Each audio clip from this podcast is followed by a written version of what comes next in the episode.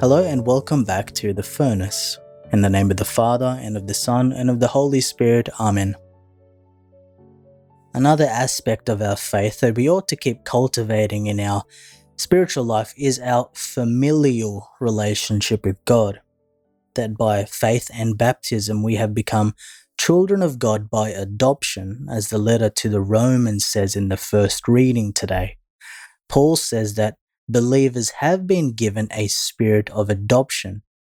But that word adoption is quite interesting, for as Dr. Scott Hahn notes, the keynote here is the Greek term huiothesia, which, although the word rarely occurs in ancient writings, adoption was widely practiced in upper Roman class culture, where it was typically viewed as a great honor, an enhancement to one's social standing for Paul, who is writing to the Romans, Paul would have expected readers to understand divine adoption in these terms, but Paul also wants to make sure that there is something greater going on, something rooted even from the Old Testament, and that's the idea of the covenant, where God brings us into his family through a covenant relationship.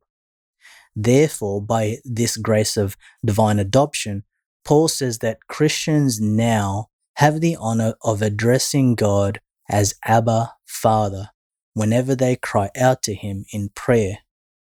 Abba is the Aramaic word for father, and we have that sense of intimacy now to use that same word that Jesus used when he prayed to his heavenly Father. So, therefore, it was understood that a father's name and estate would be passed down as an inheritance to his offspring, and that time. And Paul says, We are therefore heirs as well, heirs of God and co heirs with Christ, knowing that our inheritance is heavenly. Let us have confidence and trust that when we call God our Father, we recognize that it is such a privilege to be brought into his very own family and called to a familial relationship with our God. Let us pray. Almighty ever living God, increase our faith, hope, and charity, and make us love what you command, so that we may merit what you promise.